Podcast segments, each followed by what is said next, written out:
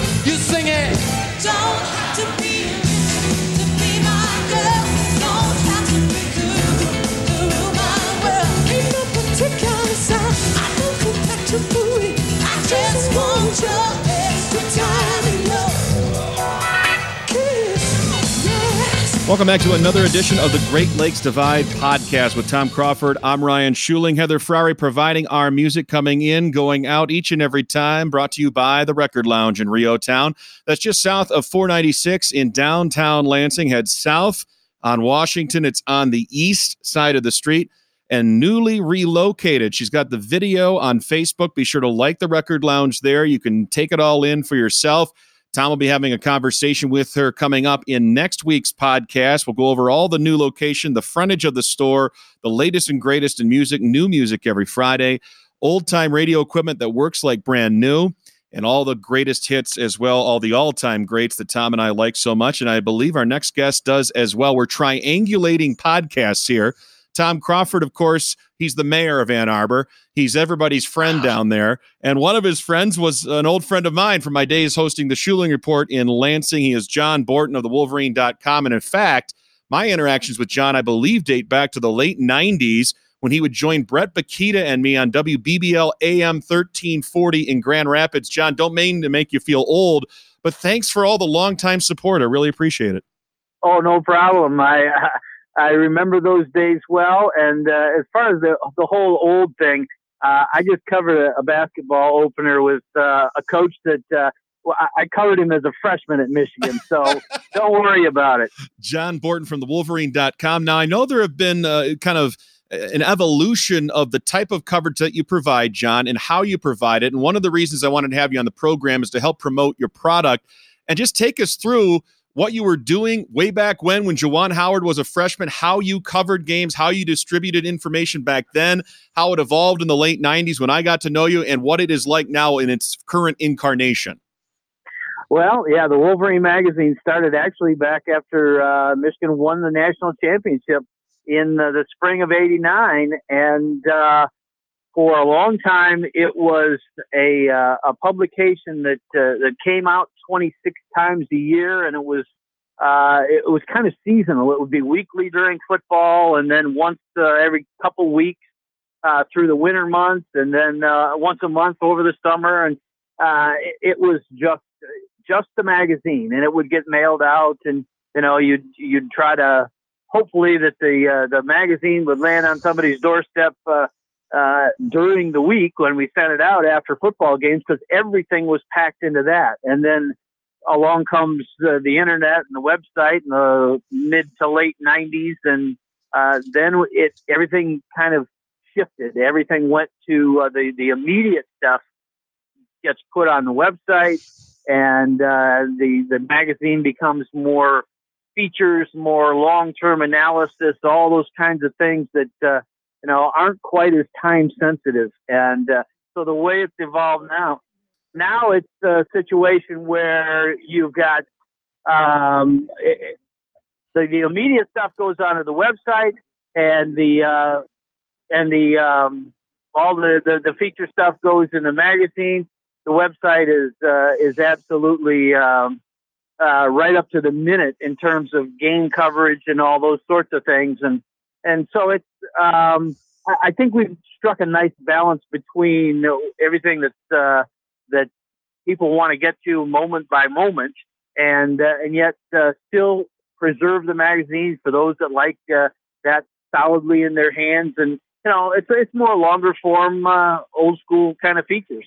With the Maize and Blue theme, I want to bring Tom Crawford into the conversation. And Tom, just take the listeners through the genesis of your relationship with John Borton, how you two met uh, covering the Wolverines. Of course, you're an alum going so far back, but John's coverage of Michigan dates back now 30 years to 1989.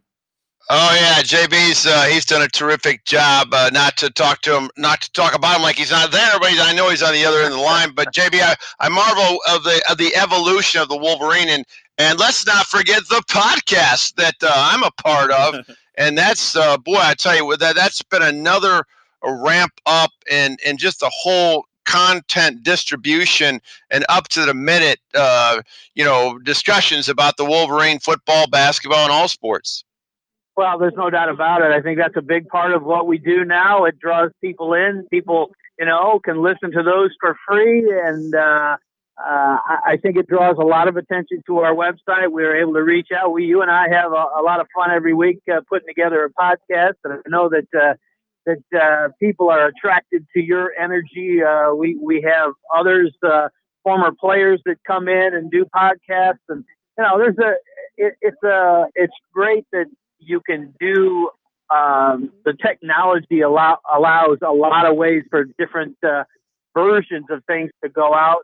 And of course, the other thing you can't forget is, is I know Tom's favorite is uh, is our football preview that comes in a hardcover and uh, comes out in the the, the uh, middle of the summer. He's he's all over that. and online, yeah, it's, it's, it's time. You talk about it's not time sensitive. I, I take that. It's in my it's in my uh, duffel bag, if you will, when I go to the big house uh, to the press box. It's something I have with me. It's a great reference piece. And and and John, I mean, Jack Ebling and I, we've been interviewing you on and off when we were doing radio for now 20 years. And and Ryan, I, have always enjoyed the interviews that Ryan did with you. And uh, it, do you ever just sit back and marvel at the just the the passion level the Michigan football and basketball fan has, and like say, wow, these people are like into it. Yeah, there's no doubt about that because uh, everywhere I go, you know, if you want to have a job where everybody wants to talk to you about your job, uh, you, you cover Michigan athletics because the, the the passion is beyond belief. We were actually in the White House uh, on the Friday before the Maryland game, and uh, we're standing there waiting to uh, go in the various rooms of the east wing of the White House, and one of the Secret Service guys uh, looks at our guys dressed in uh, Michigan gear and, and says, uh, "Hey, go blue!" You know, and they we we struck up a conversation with him, and uh, he wound up going to dinner with us uh, that very night with a with a group of about a dozen of us. So yeah, wherever you go, there's uh, there are people that are very intense about uh, Michigan football and basketball and uh, various other sports. Yeah, the Michigan fan base and alumni, they are everywhere. I know a very strong presence in the nation's capital. Again, John Borton from the Wolverine.com joining us. You can find them online, Michigan.rivals.com. Of course, the Wolverine in its old form still continues forward now, some 30 years later after John began covering Wolverines athletics. He and Tom do a podcast together. I thought we'd join in the mix here and again triangulate the two and, and put Tom together with both John and myself. You can follow him on Twitter at JB underscore Wolverine. We're going to kind of volleyball alternate questions here for you, John, myself, and then Tom will go back and forth. And I want to start with Michigan basketball from last night. You know, I'm watching this kind of passively as Michigan builds a 30 point lead, thinking, yeah, this is about what I expected. This is what Tom and I talked about in their podcast on Monday night. Then all of a sudden, I'm watching, and it goes from a 30 point lead down to five. And from the 931 mark remaining in the second half on a Nunez three, an eight minute drought exactly in game minutes to 131 until Isaiah Livers makes a layup in between in those eight minutes. The 25 point lead gets chopped into there down to five from 30 with eight turnovers and eight missed shots. Uh, what was the problem here for Michigan? Is this just a team trying to find itself? And from a coaching perspective for Juwan Howard, what does it say about him that this team kind of checked out for eight minutes, then checked back in? Well, you'd like to say it was just a ghost of Appalachian State coming to pay a visit, and uh, I, I think the fans were getting a little uh, scared over that. But you know, really, what you had was a situation where a team got in a situation where they they had a big lead and I think they kind of relaxed a little bit. I think they stopped playing with some of the defensive intensity that they were carrying. They got sloppy with the basketball. Uh, I heard someone liken it to uh, Illinois, Michigan in football after Michigan built the big lead Mhm. in uh, out there. And you know, I, there's there's probably something to that. And you know, that I guess the takeaway for it is don't relax. You've got to keep playing hard, and that's what uh, Juwan Howard, I guarantee you, and his coaches will be uh, trying to impress on these guys in the days to come, in the in the film sessions and in all of that, because you know anybody can start to come back on you. It, they went from looking so good with uh, even without uh, the younger Wagner, who was going to be out for a little bit uh, here, eh, to all of a sudden they're in a, a mode where they cannot do anything. And uh, so, yeah, I I think it, it was um, the strange situation where you had a team that got out to a 30 point lead. Everybody's feeling good. Juwan Howard's first night, and most of the questions he was asked about and answering in the post game was what happened, basically. Yeah, I know. It was almost like a, a, a loss after the game. Uh, JB, I'm curious to know where you think this lineup tweaks are going to go until Franz Wagner does get back, and who knows how long that will be, and then who knows how long it will take to get him, you know, up to speed and and and, and get in majority minutes. But where do you see the? It's going to be a three guard thing, I think. I mean, last year, I mean, or last night they had Nunez, Eli Brooks, and Xavier as a three guard starting lineup where do you think the lineup is going to go and and where's David DeJulius in this mix? He didn't start, but he almost got 30 minutes. Yeah, he almost did. And, uh, you know, I just had a long conversation with uh, David DeJulius for the magazine. Uh, you know, he went through a very frustrating year last year where he felt like things were out of control and uh, he, he, he didn't have uh, control over the, his minutes. And now he is feeling like, okay, you know, this is a new opportunity for me. I can, I can get in the lineup and I can, he had the one big, uh, scrimmage in private where he hits seven threes and uh, he's he's certainly a possibility there. He filled in, uh, didn't have probably his best night in terms of offense, but he played some some de- decent defense and uh, he did some other things in terms of distributing the ball. I think it's going to continue to uh, be a three guard uh, sort of situation at times, but they can also look for this. I think that uh, it's quite possible that at times you might see a Teske, uh, Colin Castleton, uh, Oh, two yeah. big man situation. Livers can play that three very easily, and then you could go to two guards. If you're looking to go a little bit bigger, I think uh, Colin Castleton has made uh, great strides over last year, and I think uh, some are intrigued with the notion that uh, you might see the Twin Towers in, in spurts. John Borton from the Wolverine.com joining us here, our special guest during this bye week for football and Michigan. But wrapping up the basketball game from last night at Crisler, where both John and Tom were in attendance, a 79 71 win. Michigan holds on for dear life after their 30 point lead was chiseled down to five. Now, some bright spots here. Eli, Eli Brooks stepped up in a big way, five of 11 from three, seven of 15 overall for 24 points. It was a game high for Michigan. And Jon Teske, I want to ask you a little bit more about him, John, and what you're seeing in this, what could be, I think, a breakthrough year. We've seen his development. It's been on a very steep learning curve. He's gotten better and better each year at Michigan. He goes double double, 17 points, 13 rebounds, three block shots. Just how good can Jon Teske be this season for Michigan? Well, I think that Jon Teske has uh, a great potential. He's grown so much over the years. There are people that looked at him at first and said, you know, he's just he's tall, but he's never going to make it. He's not. He's just a project that uh, can't develop. He, he has proven that to be very much wrong. He uh, he he scored early last night and drew the defense to him, and then, which of course opened things up for other people, including Eli Brooks.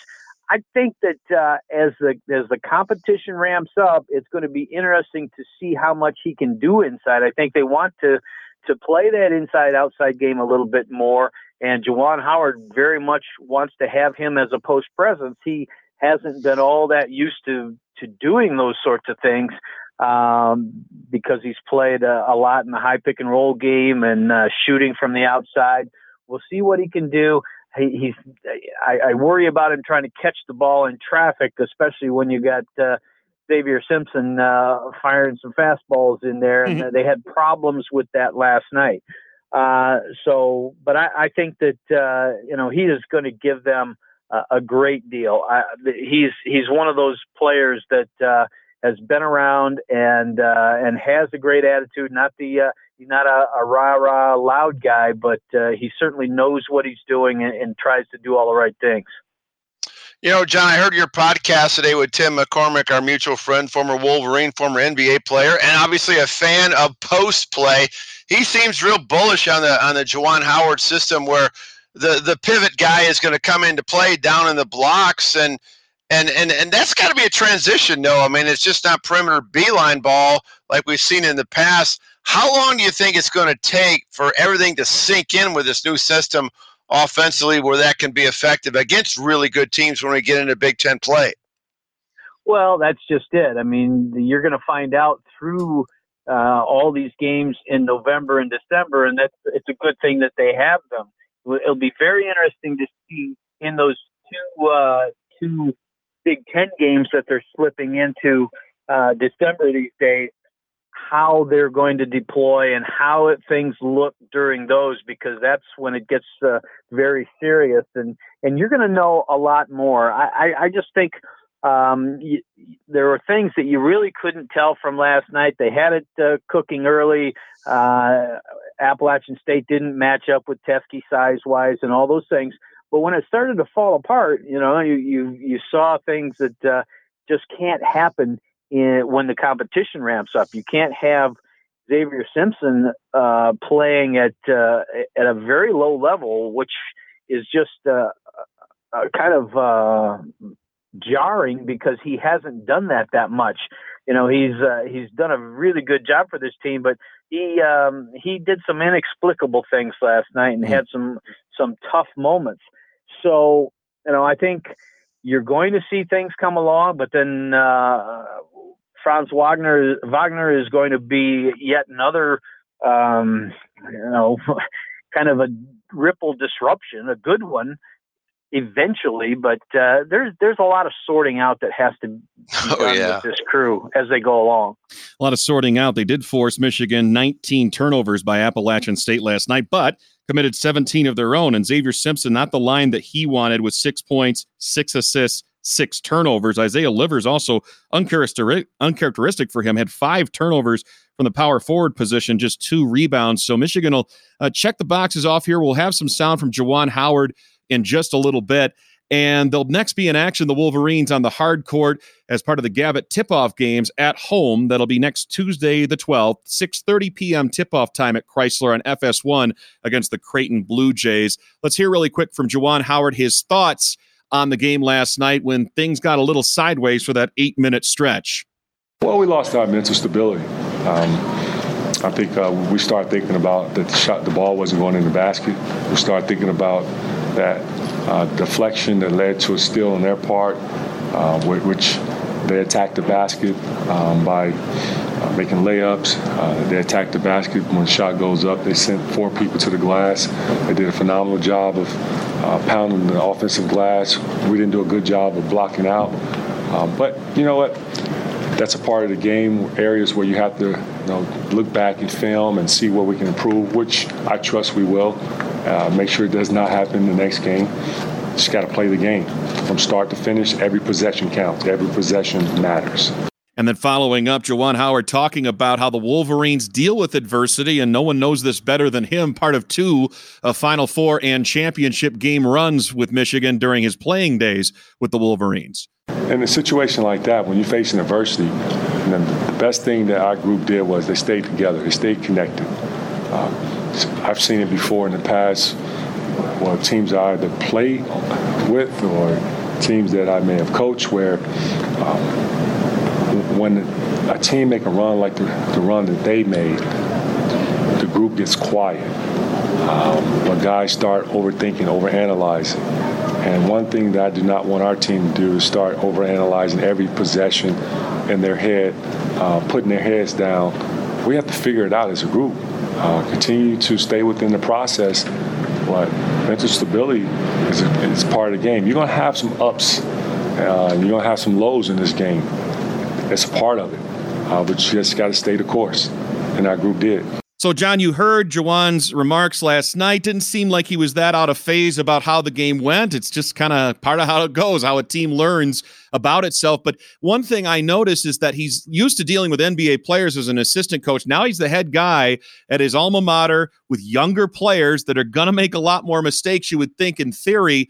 Just how do you perceive him handling this level of basketball as a head coach, developing these players and getting them primed and ready the way we know that Tom Izzo does 70 miles to the north and west with Michigan State for March? Yeah, I see uh, Juwan as a real teacher. I, I put the uh, binoculars on him every time that they had a timeout, and uh, it, it was it was an interesting contrast. You go coaching staff to coaching staff. Um, a lot of times, I know John Beilein would huddle with his uh, assistant coaches before he would go near his team, and and then uh, break into uh, discussions with them. Juwan Howard pulls a chair up in front of the the five guys that are in the game, with the others standing behind, and he looks like he is in full teaching mode. I mean, I I didn't see any ranting and raving and and and those sorts of things. He looked like he was fully engaged in teaching and, and making adjustments and uh, I, I, think it's going to be. I, I, think he understands that is it is a, a different level, and uh, uh, one of these things where he is just going to uh, to be encouraging and instructing and and tweaking things as they go along. I think he's got a really good staff to work with. Uh, Saddi Washington, if you're looking for somebody that uh, knows these guys and has been around them and, and the system that they're in and what they know, you got a Phil Martelli uh, that uh, that was a head coach forever, mm-hmm. and he can give uh, tremendous input in terms of uh, different stylistic things and and situational aspects. Uh, Howard Eisley, who is another NBA guy and uh, but has been around high levels of basketball for a long time, so it, it's all one of those deals where there's a mix going on, not just with the different players stepping up, not just with these sophomores that didn't play as much as a lot of uh, freshmen might in their first year, and now might uh, might be counted on to come on and, and do more things like uh, like Colin Castleton or David DeJulius, but also with the coaching staff. It's it's all new, and that's why I'm kind of taking this year as okay, just watch how it develops because uh, you lost your uh, top three scorers from last year. There's a lot of different people uh, trying to step up and step into different roles and greater levels of responsibility. Let's see where this thing is come late uh, February and into March. Switching gears now to football for the Wolverines, now at seven and two on the season, and we mentioned in the midst of a bye week here after their 38-7 road victory at Maryland, they'll have an extra week to prepare for a Michigan State program in turmoil. Then it's off to Bloomington at Indiana. Michael Penix Jr. ruled out for the remainder of the season. Surgery on his collarbone. That is a big blow for the Hoosiers. They'll have to turn to Ramsey now as their quarterback. Michigan in the college football playoff rankings that were released Tuesday night number 14 overall, and one of the higher rated two loss teams out there. Uh, John, just your finger on the pulse, taking the temperature of this Michigan football program, where they are at this point in the season, what's left for them, and how you feel they've performed to this point. Well, I think they're a whole lot better off than they were uh, two or three games ago or, or five games ago. Uh, certainly, they've come a long, long way from uh, getting smacked around in, in Wisconsin. I think it's a real shame uh, that uh, between the inability to make a big play that would have finished off a great comeback against Penn State and uh, and the level of uh, the the home cooking that uh, was out there that they did not were not able to pull that game out because it would look so different right now. We're Michigan eight and one heading into November into this last stretch of games. Uh, but even so, they've come a long way. They're doing so many things better. Ten straight quarters now without a turnover, which is incredible given what they were doing early in the year. I mean, they were just uh, losing it uh, left and right with fumbles and uh, all kinds of mistakes. I think they're running the football better now, and uh, they need Shea Patterson to step up a little bit in his receivers down the stretch, and certainly the defense is rounding into shape. I just think this is a this is more the type of team that we thought we would see early in the season, but it just took some time. You know, John, I'm glad you brought up Shea Patterson because that's my question, football football question I have for you. Because I thought he stepped back a little bit in terms of precision in his throws, um, and and he's going to need to throw in, intermediate routes, uh, particularly when he's going to have a hefty pass rush from uh, from number two, where Scarlet and Gray on November 30th, and uh, and and so I'm curious to know where are you with Shea Patterson and where where you think he is going to be in terms of productivity, which I consider these really all three of these games being tough games down the stretch. Well, he's certainly uh, the best hope Michigan has to uh, to have a good November and, and beat these remaining teams on their schedule. I mean, you've seen uh, uh, what is behind them, two, talented, good developing quarterbacks, but Shea Patterson's the best they've got right now. And uh, he's seen it. He's uh, getting used to this offense. Interesting that uh, he's throwing at about a 57% clip right now, given uh, he was at 64.6 a year ago. There's obviously been some growing pains in this offense, but if there was ever a time to step up and make it happen, uh, I, I think it's now. He's got the running game. Uh, he's done. Uh, he's got some decent protection from Michigan's offensive line, but uh, he has to step up with these receivers. Uh, guys like Nico Collins, who has definitely proven himself to be a, a real standout receiver. Ronnie Bell, uh, he got nicked up a little bit, but he's given them uh, some really good moments this year. And uh, Donovan Peoples Jones is coming on to some extent right now. They've got they've got the talent there. They've got to make it happen, and they've got to scheme some teams up, especially Ohio State with the with the things that uh, they like to do, and as much heat as uh, as you mentioned that they're capable of putting on a quarterback. Back in action a week from Saturday, November 16th, after this bye week for Michigan comes at a good time in the season as they prepare for that stretch run of three games remaining at seven and two. They can still get to 10 wins. They can shock the world, upset Ohio State in Ann Arbor, and tilt the apple cart, so to speak, maybe get themselves to one of those New Year's Day Bowl invitations. You've heard him here on our podcast. You can listen to him with Tom Crawford on the Wolverine.com podcast as well. Find them online, Michigan.rivals.com, the Wolverine.com, of course, as well. And you can follow him on Twitter at JB underscore Wolverine. John Borton, great catching up with you. Thank you so much for your time. Enjoy the rest of the football season. We'll talk to you again during basketball season. Thanks a lot, Ryan. Good to be with you, Tom, as well. All right, talk to you soon, JB. And that was John Borton of the Wolverine.com joining us here on the Great Lakes Divide podcast. It's brought to you each and every time out by the Record Lounge in REO Town. Heather Frary, new music every Friday and all the greatest hits as well. Tom Crawford takes a stroll back through time. I don't know if he wears the polyester, the bell bottoms, not sure, but he definitely thinks back to his glory years at the University of Michigan in the late 70s with the high fidelity stereo system set up. They've got all that equipment there, and they got the vinyl to prove it as well. Heather Frary moving to the front of the store. And again, Tom will have a conversation with her coming up next week during our Great Lakes Divide podcast. We thank the Record Lounge in REO Town for their support. Turning the page now to Michigan State basketball. And last night, I think the matchup lived up to its billing. The Spartans falling just short in a 69 62 defeat at the hands of the Kentucky Wildcats and Tyrese Maxey, a coming out party for that freshman for Kentucky. 32 minutes, he scored 26 points, and he looked very poised, comfortable, confident. Grabbed five rebounds as well. Spartans didn't have an answer for him. And the two areas that I said that Michigan State needed to execute to get a win the first one, defense and rebounding. I think they did that. They held Kentucky to 38% shooting from the floor and 33% from three. Rebounding was even right down the middle at 30 30 apiece. I believe the defense, the rebounding were good enough for Michigan State to win, but woe be the perimeter shooting and the half court offense that I was concerned about.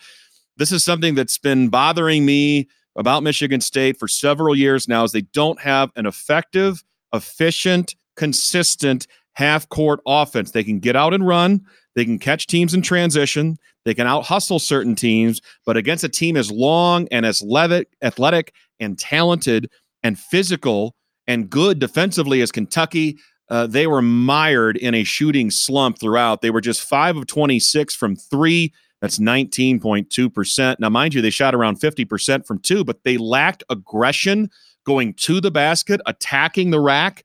I was particularly disappointed in Xavier Tillman along these lines. This is a guy with a lot of experience, a, a strong body. He should be able to post up, get to the rim, get to the free throw line. And the Spartans couldn't do that either, with the exception of Cassius Winston, who went 10 for 11 from the line. Only Marcus Bingham got to the line as many as four times. And other than him, Tillman got there for two, and Kithier shot one. That's it. Uh, There were no points in the paint or moments where they were physical underneath, where they forced the issue, forced Kentucky to foul. The Wildcats did just that. They shot 32 free throws to the Spartans 18. And before you get carried away with, oh, the refs and bad calls, and no, they didn't call it, no, no, no, no. The Spartans were called for 22 fouls. The Wildcats were fo- called for 20. The difference in this game was aggression. To the aggressor go the foul calls and go the free throws. And the Spartans settled for several shots on the perimeter. Many were wide open in the shots that they should have taken, but a very mixed bag overall. You got a freshman in Kentucky and Maxey who scores 26, and Michigan State's heralded three freshmen combined for zero points. That's Rocket Watts, who was really flat in this performance. He looked like a, a fish out of water. Now, that's not to say after one game against an opponent like Kentucky on a stage like Madison Square Garden that Rocket Watts isn't going to be just fine. He will. But why couldn't Rocket Watts go off for 26 like Maxey or, or 13 or four? He he didn't get any. He was 0 for 4 from the floor and again looked very lost at, at many times on the floor. Those three freshmen combined for seven fouls, 0 for 6 from the floor. They do get uh, five rebounds between Marble and Hall, but the turnovers were a problem as well. Rocket Watts had three of those, Marble had one. Uh, Cassius Winston had an uncharacteristic four assist to three turnover ratio. Just too many of those. 16 turnovers committed by the Spartans to just 10 for Kentucky. And you might remember a guy named Sestina for Kentucky as a sophomore against Michigan State when they had Miles Bridges and Jaren Jackson a couple years ago, 2017 at Little Caesars Arena. And remember, the Spartans had to hold off the number 13 seed Bucknell Bison as a four seed, and they did that, but barely. And that was a harbinger of things to come as MSU would then get uh, eliminated by Syracuse. But Sestina in that game had seven points, seven rebounds in 18 minutes. And guess what? Last night he had seven points, six rebounds in 31 minutes as he uh, registered a start for Kentucky. Maxey came off the bench. We bring in Tom Crawford. And Tom, I know you were busy digesting Michigan's survival act against Appalachian State in Ann Arbor, but I'm sure you got a chance to catch up on Michigan State, Kentucky, the 69 62 Wildcats victory. I outlined the numbers, my thoughts in total overviewing this game. What were your thoughts? I know going in, we both thought MSU would win. They didn't. But coming out of it, your thoughts on the Spartans, their performance, and where they go from here. Well, yeah, I listened to uh, you know pretty much uh, most of the broadcast uh, of the first half on the way home uh, from to, to East Lansing, and I saw the entire second half. These games get pushed back so far. My God, that game didn't end till like twelve fifteen here in the Eastern Time Zone. You know, uh, Sestina, the the guy you were talking about from from Bucknell, he was as important as anybody. I mean, that this guy. This guy's a stud. He looks like a you know be a tight end in the NFL. That was a good acquisition for Kentucky. It, was pretty obvious to me that Cal wanted to bring Coach John Calipari wanted to, you know, take have his players take it to the rack and get to the free throw line. That's for certain. And you you made a great point. That's how you get to the line.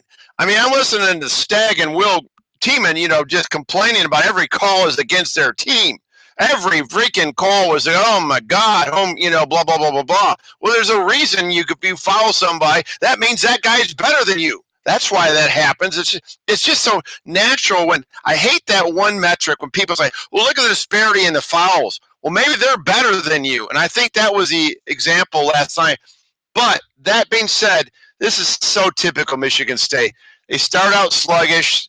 They'll look back at this game. They'll learn from this game. They got Binghamton coming up next, um, th- and they'll get their act together. Uh, I'm sure this is probably a good thing in the long run to, to be knocked off their perch. Preseason number one, there's a lot of pressures that go with that. I don't think this thing that happened last night is anything for Michigan State fans to freak out about. No, and I think uh, most Spartan fans that have followed this program know better. And of the four teams represented last night, uh, Tuesday night at Madison Square Garden, only one of them made the Final Four last year, and that was Michigan State. And they beat one of the other teams, Duke, to do it, to get there. Cassius Winston, no problems here. Now, he didn't hit threes. He was only one of seven, but on the whole, 21 points to lead the Spartans. Did have four assists, three turnovers, a little uncharacteristic for him, but it's his first game back. And he, remember, was hurt at the end of last season uh, going through a bit of an ankle injury that he had to recoup from during this entire offseason, you know, get his fitness level back, all that sort of thing. I'm not worried at all about Cassius Winston. I am worried, however, about his supporting cast. No Josh Langford showed up in a big way. And again, the bugaboo for Michigan State who's going to hit the perimeter jumper? Who's going to hit the three in the clutch like Matt McQuaid did so many times, like Kenny Goins did late in his career and against Duke most of all?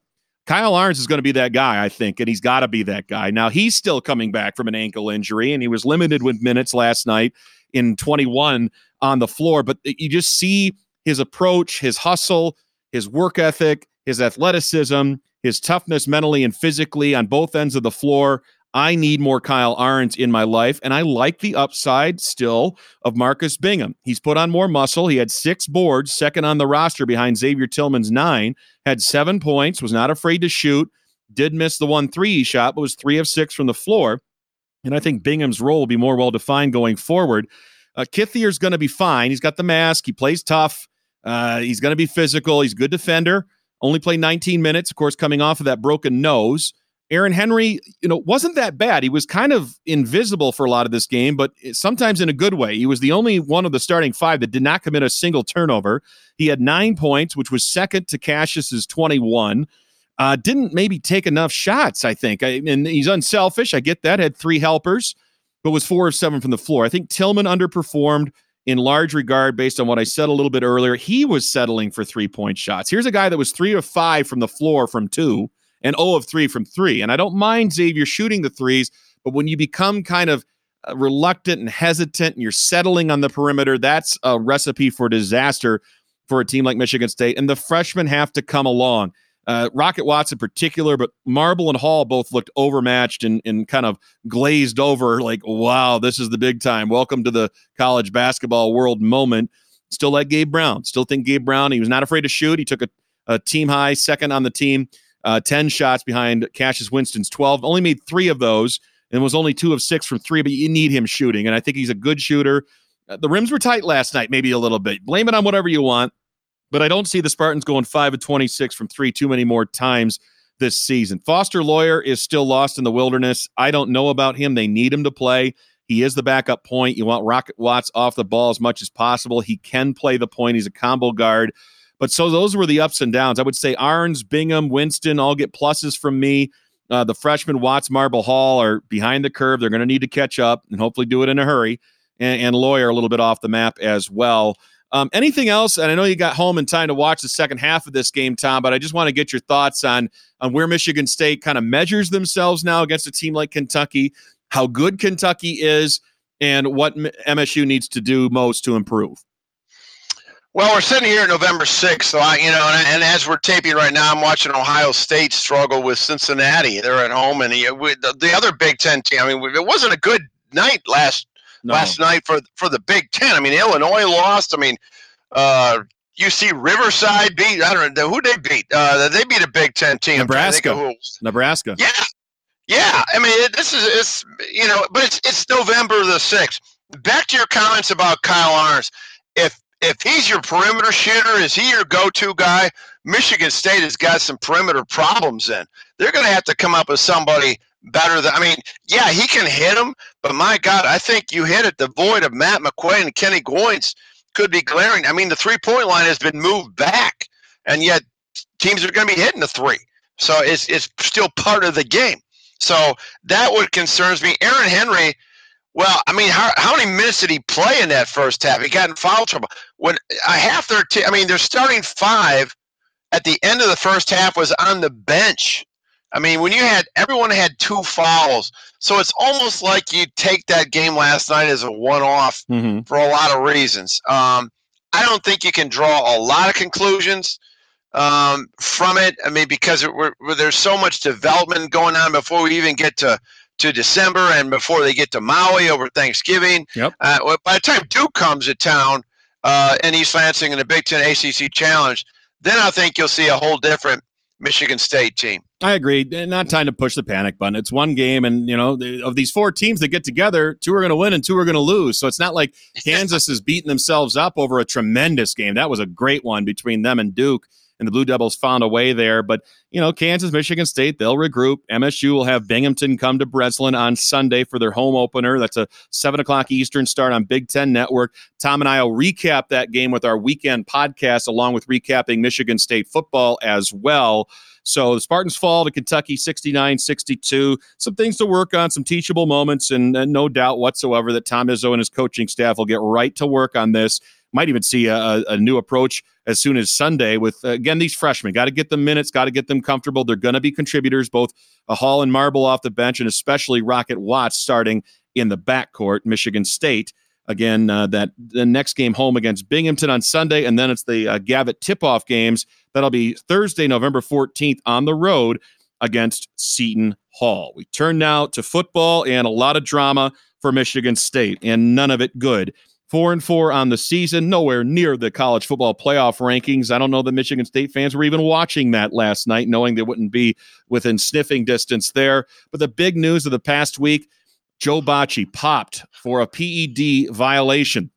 Didn't get a lot of answers from Mark Dantonio in his weekly press conference as the team prepares for one of the hottest teams in the Big Ten. That's Illinois coming to town.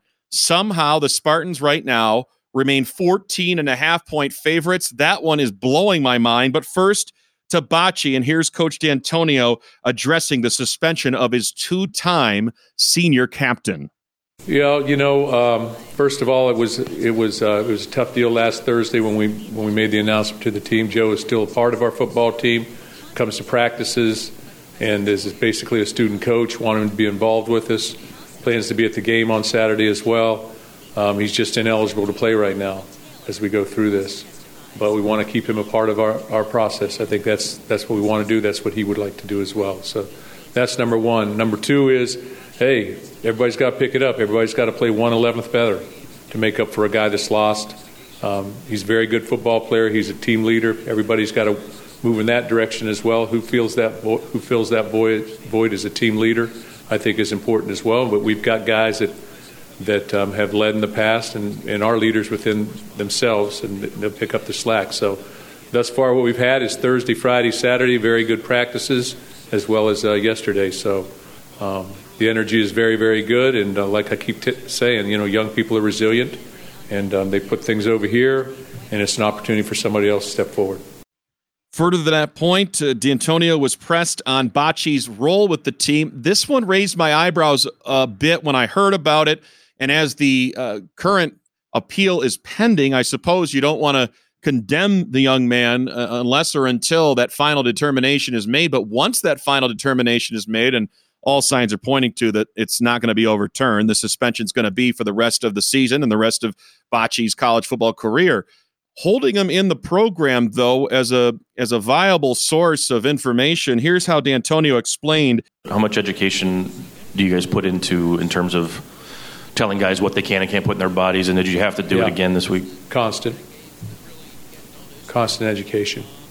So they're they're fully aware They're of fully aware, absolutely, fully aware. Our training staff and our weight staff, they, they do a great job. So, fully aware. So, you know, I'm not going to um, second guess that aspect of it. And then, do you have any hope that this appeal will come through? Was this accidental, or is there any more details you can share on that? Um, again, I don't know the, the that's that's up to our trainers and our medical staff to figure all those things out, and uh, that's something that Joe has to share with them in terms of what what went on, all that kind of stuff. So, you know, I can't tell you the time frame. I can't tell you any of those type of things because really have not gone through it before. And I got mixed feelings on that, Tom. And I'll tell you flat out the way that my old high school coach, Joe Bechtel, would have handled this at Grass Lake High School. He's in the Hall of Fame, and I only played baseball for him, but he coached football there too. And the athletic complex within which the new football stadium down there bears his name. Guy gets popped for something like this. Guy gets caught at a party smoking pot or drinking or whatever. You're done. You're gone. Didn't matter what your last name was, who your parents were in town. Didn't matter how good of a player you were. You were done. That sent a strong and powerful message throughout the community on two fronts. One, parents didn't question it. They never questioned it. At least while I was growing up, you didn't get these namby pambies going to the school board. Oh, my son's got to play. And no, no. Joe Bechtel it began and started and ended with him and he, he he had the final say and that was that that was that and we knew it as players we knew we aren't going to go to parties we aren't going to get popped we aren't going to get you know in trouble because that would cost us our spot on the team and to have that kind of standard it sends a message it, sets the bar and it establishes credibility and i think uh, integrity of the program for joe bachie now to be in limbo having failed a PED test, for which there is no excuse. And I want to reemphasize that point because Dantonio made that as well. Now, Mark Dantonio is claiming he's not involved in this appeal process. This is up to Sally Nogle and the training staff. This is up to Ken Mannie and the strength and conditioning staff. No, it is not. Dantonio has to be aware. He has to be involved. He has to know what the substance was that Joe Bachie got popped for. He has to know the why. I'm sure Joe Bachie had to explain that to Mark Dantonio. Now, I'm not saying he has to air his dirty laundry entirely in public for the media and the fans to see, but he owes them, I think, some explanation at some point. And if the appeal is ongoing, I get it. But as soon as that's done one way or the other, we got to know details here. Joe Bachie put himself in this position. Nobody else. Sally Nogle didn't do it. Ken Mannie didn't do it. Mark Dantonio didn't do it. His teammates didn't do it. Fan sure as hell didn't do it.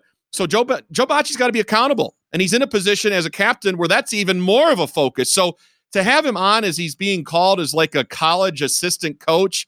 Tom, how Oh, do you God. feel about that? And, and how would you feel if Jim Harbaugh did that with a player that got popped for PEDs? Oh, it's ridiculous. I mean, um, eh, I don't understand this whole response to this, you know, re- realization that uh, you know that failed this test and he's out. This appeal process when the guy, the player, admits, apologizes that he did it, and then Dantonio's acting like you know there's no repercussions for it. We're going to appeal it. He's still on the team. He's uh, he's helping us out. You're right. No accountability. This is the problem in Michigan State right now. I don't understand what has happened in this program because Mark Dantonio, to me, my, my image of him uh, back in the 13 14 season, tough guy, you know, disciplinarian, no nonsense. And then all of a sudden, these last few years, things have changed dr- dramatically.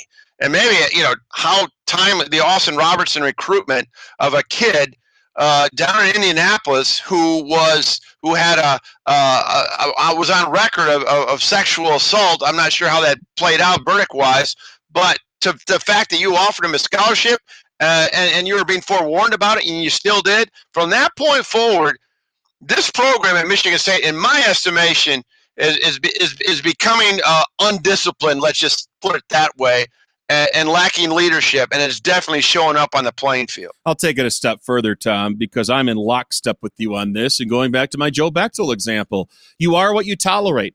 And the question I come out of this entire press conference with for Mark Dantonio is Is PED use okay?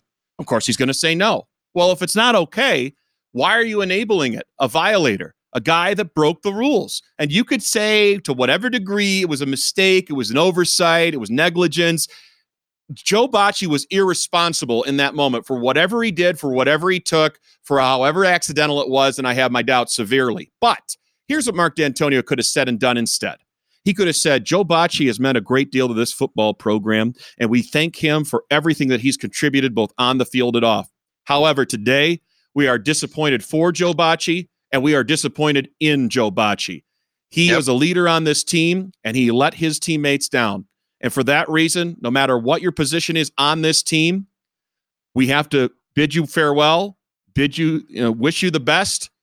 You know, we'll support you in whatever way as you proceed on to the NFL, but your time here at Michigan State is done. And this would be the case whether you were Joe Bachie or Joe Williams on the bottom of the depth chart. But the fact that you keep Bachie around, it not only enables him, it sends a message, a dangerous one, Tom, in my opinion, to the rest of the team, Kenny Willekes, Raequan Williams, go on down the list to say, well, if you do get popped for PEDs, yeah, maybe you don't get to play, but you can still hang around. You can still be part of the team. You can still participate in practice. You can still kind of be a coach. You can still go on the road. No, To me, that's a zero tolerance policy for anybody on your team. And it goes back to the word that you just used accountability. We are holding Joe Bachie accountable. We don't like it. We're sad that it happened, but he did it.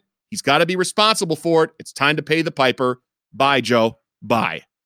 Well, that's going to be interesting to see what happens. uh, This thing plays out, and, and, uh, and along with that lines, Ryan on on Saturday performance against Illinois, how disciplined that team is, what they where they're at, where's this team at emotionally, hunger wise, how how how how how much hustle is out there, who is the leader on that team, both sides of the ball. Boy, uh, Saturday is going to be really really compelling football when they kick off at 3:30 at Spartan Stadium in front of probably 50,000 fans. Yeah, I'd be surprised, Tom, if maybe half the stadium wasn't empty there. And we'll get into our prediction for Michigan State, Illinois in just a moment. One final bit of sound, though, from Coach Dantonio in his weekly press conference describing his team as a wounded animal. Oh, all our focus is right here. It's on ourselves. It's on what are you going to do now. Uh, it's on Illinois. The entire focus, and I think our players are very focused right now in terms of what they have to do. Um, sort of a wounded animal, a little bit type of mentality, you know. So we know what we have to get done. We know it. We we understand the the situation. I think that we're in here uh, with uh, with just where we've been and what what's gone on. You know, I mean, the two bye weeks, all these different things I'm talking about. Uh, so I think we understand that. But I go back to what I said before. Young people are very resilient. I think our guys are excited to play. We've had very good practices, very good energy practices. You know, guys with a lot of energy, guys sort of pushing the pushing and stoking the fires a little bit and things of that nature. So um, we got to get ourselves ready to go. That's that's the bottom line. You know, you only got so much time, and then that hourglass flips, and you got uh, you got opportunities to get it done. So four days plus, about four days from now, you know, we're going. Well, they're wounded, all right. They're without their best top leading receiver in Darrell Stewart, the guy that has the most catches, yards, touchdowns out. They're without their middle linebacker, senior, captain, best player on defense, Joe Bachie. Somehow, some way, with those two facts being known to all the sharps in Vegas, this line opened, I believe, at 13. It went up to 15. It's settling in at 14 and a half. And the joke that I made both on Twitter and with Tom, and now sharing with you here on the Great Lakes Divide podcast, I don't know if the Spartans are going to score 14 or 15 points, let alone the concept of them winning by 14 or 15 points. Here's an Illinois team that defensively has been stalwart over the last two games, I believe, allowing a total of 16 points defensively. They only allowed 23 to a vaunted Wisconsin attack. And really, since halftime of the Michigan game, this has been a good defensive team, the Illini, and they've got some studs we'll talk about in just a moment. But your initial reaction, Tom, to the Spartans somehow after all this in the wake of this bad news, one bad beat after another for Michigan State, somehow at home still being 14 and a half point favorites. Well, I think it's just the fact that they think that the this uh, Illini, this Lovie bubble will burst for the uh, Fighting Illini, and they'll go back to being Illinois. I think it's kind of like the Minnesota thing where people just can't believe um, that they're they're at, they're that good. I mean, but with you know, Illinois did beat Wisconsin in Champaign, and they got a lot of momentum. And I, I'm, you know, I, I think this game is going to be determined more by how Michigan State approaches it, um, both in the environment of the stadium, as I indicated. I mean, when you see uh, tickets going on StubHub for that game, decent seats for six dollars. Yeah. Um, that pretty much gives you, uh, a, a, you know, kind of a, a, a viewpoint of where this game is going to be in terms of, uh, you know, a great, you know, tough environment for the opposition. I think if Illinois jumps out early and gets a score, uh, they got they got some athletes um, that they could, and a decent quarterback who we, you know we've seen him, Brandon Peters. Uh, Michigan State could be in trouble. They could be, and these are two offenses that, out of 130 Division One FBS programs, have struggled immensely. MSU overall total offense on the year 108 out of 130. The Illini are even worse, 114 out of 130. Two quarterbacks who have underperformed, right around 56% completion rate. Jim Caldwell once told me, former head coach of the Lions, that the benchmark he looks for in a starting quarterback, granted at the NFL level, but I would say college too, is 63%. These two both well below that. They're averaging below seven yards per pass attempt. They've suffered from sacks and bad offensive line play, both Brandon Peters and Brian Lewerke. Lewerke's without Darrell Stewart and the Spartans have struggled to establish things on the ground. Now, passing, this might surprise you. They're in the middle of the pack nationally, MSU, 64th out of 130. That's where Illinois is really bad. They're 115th. But the Illini have a middling rushing game with Reggie Corbin and Dre Brown. These two have combined for over a 1,000 yards and nine touchdowns. Michigan State, though, running the football has been abysmal 118 out of 130 FBS programs. I feel bad for Elijah Collins. He doesn't have a lot of room to operate, just 4.7 yards per carry. He's been used as a bell cow, 115 carries on the year, but just 545 total yards. And get this in eight games so far, they're four and four, Tom. Would you have believed before the season that I would tell you Michigan State had less touchdowns than games played? In eight games, they have seven rushing touchdowns. That's it on the ground. It's mystifying to me. Well, it takes you back to the Rutgers game of last year in East Lansing, a game that uh, Michigan State won the game. But anybody that was there or admits that they were there, because that's one of those games you admit you were not there. Rutgers was driving to win the game. Rutgers in East Lansing uh, to end that season. Um, you know, and then they end up losing the Redbox Bowl, whatever, and they looked a, terrible. I think that was against Arizona State. Um, yeah, it doesn't look good. I mean, I, I'll, I'll, I'll tip my uh, you know, hand right now. I'm go, I'm not picking uh, Michigan State to beat Illinois. I mean, I think Michigan State's going to lose these next two games and may, and and maybe split the Maryland Rutgers thing. I see one, maybe two wins at the most. It's probably going to be one, and that'll probably against Rutgers.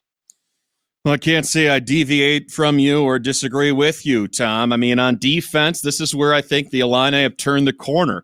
They've got Oluwole uh, Betiku at eight sacks on the defensive end. Guess what? He gets to play against uh, Tyler Higby, or you know, who cares? It's going to be an absolute mismatch. He's going to get pummeled into the ground. You watch. Just watch. Uh, Dele Harding is the middle linebacker. He's a, a versatile all around guy, you know, kind of like, oh, I don't know, Joe Bachie was past tense for Michigan State. He's got three picks on the year, leads the team with 107 total tackles, 43 of those solo. And his uh, right hand wingman of the weak side linebacker spot is Jake Hansen. He's got three and a half sacks. I don't think the Spartans are going to score much in this game. It probably will be tough sledding for a while for Illinois, but I think they get their ground game established. This is a team in Illinois that's feeling really good about itself. It's ha- it has momentum. They have something to play for. They've got confidence. Lovie Smith has instilled something in this bunch. What is Michigan State playing for? What do they have to look forward to? They've got Joe Bachie now on the sidelines. I think that's going to have a severe psychological effect on this defense that was otherwise doing its part and pulling its weight. You don't have Darrell Stewart. You're going to turn to Cody White as a primary receiver. You're going to force guys out of position, out of action here. You know, Michigan State just doesn't have the weapons. I mean, Laress Nelson, that's going to be the guy to come in along with CJ Hayes. You're already down Cam Chambers, who transferred out. I think Michigan State's going to be an absolute mess offensively. Illinois gets it done. And, and both Tom and I not only like the Illini to cover, but I feel very strongly about Illinois winning this game. My final score, Tom, Illinois 20, Michigan State 17. What do you oh, say? Oh my God, you you we're hanging out too much together. I got 20 to 14. Michigan or um, Illinois beating Michigan State. I, I think it's going to, you know, Illinois is not strong enough to, to go in and, and and blow them out. And Michigan State will have some lick of pride, would think, on that team. Uh, but no, I, I got I got a W for Illinois, and I do that without hesitation.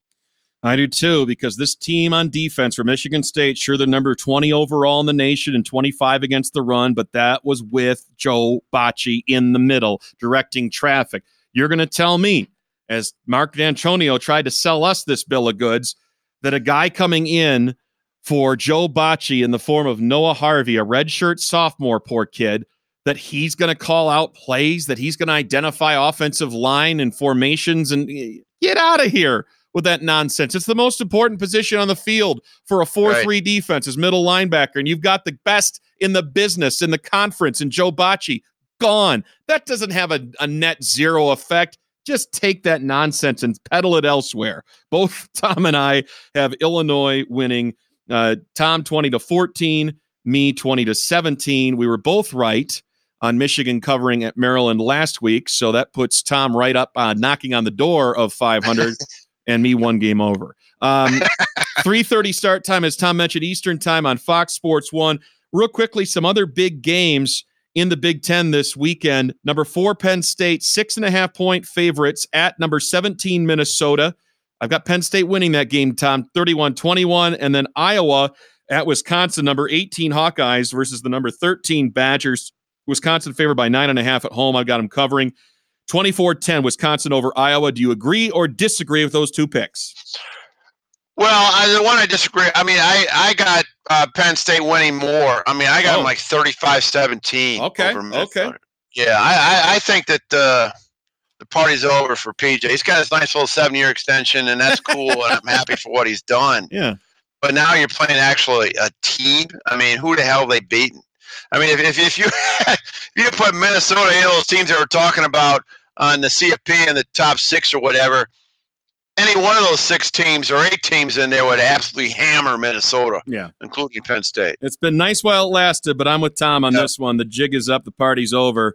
Uh, Minnesota at home will get punched in the mouth by Penn State, and the Nittany Lions will keep their playoff hopes alive. Final thought on those college football playoff rankings that we saw. I was pleased with the committee's work, Tom. Both you and I have been saying all year long Ohio State's the best team in the land. Well, they're number one in the playoff rankings. LSU is number two. They've got several big wins under their belt. They go to number three, Alabama. That's virtually a play in game or a play to stay alive game in Tuscaloosa this weekend, where Alabama's a six and a half point favorite. A little bit of a surprise. Penn State, number four. Clemson on the outside looking in at five. But when it's all said and done, these are the teams I think will be in the playoff, Tom, in order Ohio State, Alabama, Clemson will win out, and LSU, I think, will cling after losing a narrow game at Alabama, not having to play in the SEC title game. I think they'll sneak in as the number four ahead of the Oregon Utah winner. Should those two teams both run the table and meet in the Pac 12 championship? Oklahoma's got too much traffic in front of them, regardless. And I don't think Penn State survives the Ohio State game. Uh, do you agree with those four picks? Do you see another team making the playoff other than Ohio State, Alabama, Clemson, LSU?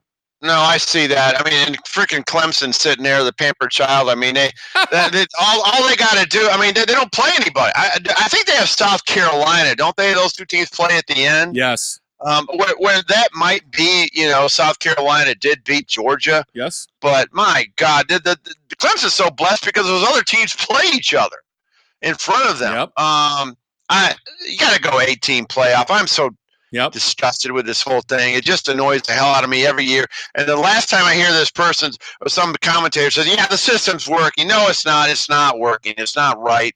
Get it fixed ASAP. Yeah, and I would conclude our conversation, Tom, by saying how would this 18 playoff look with Ohio State, Alabama, Clemson, LSU, then whoever emerges from Oregon, Utah, one loss team in the Pac 12, Oklahoma, the one loss team from the Big 12, Penn State, maybe only a one loss team, and that would be to Ohio State, and Georgia could end up either a one loss team or a two loss team that loses in the SEC title game to Alabama. I think those eight teams are all worthy. I don't think of the money that could be made. I mean, it's it's, it's Yep. I mean, then that's the bottom line. Someone gets a TV package together, then this thing was. Then all of a sudden we'll get real smart. Um, but I'm not holding my breath. Well, he'll have to hold it at least through this weekend. We'll be coming at you probably Sunday night, Monday morning, because we want to get that Michigan State Binghamton basketball game in for our next podcast. Until then, enjoy Saturday's games. A lot of big ones on tap, including LSU, Alabama, Penn State, Minnesota, Iowa, Wisconsin, and of course, Illinois, Michigan State on FS1. That's a 3:30 Eastern Time kickoff. For Tom Crawford, I'm Ryan Schuling. Going out to the sounds of the Record Lounge, provided to you by Heather Frary and her staff ready and willing to serve you. South Washington from 496. It's due south on the east side of the road, front part of the REO Town Marketplace, the Record Lounge in REO Town. Have a great weekend, everybody. Enjoy the games.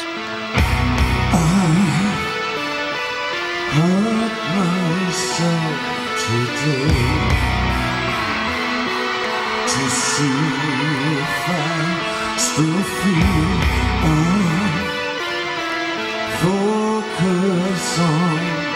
away.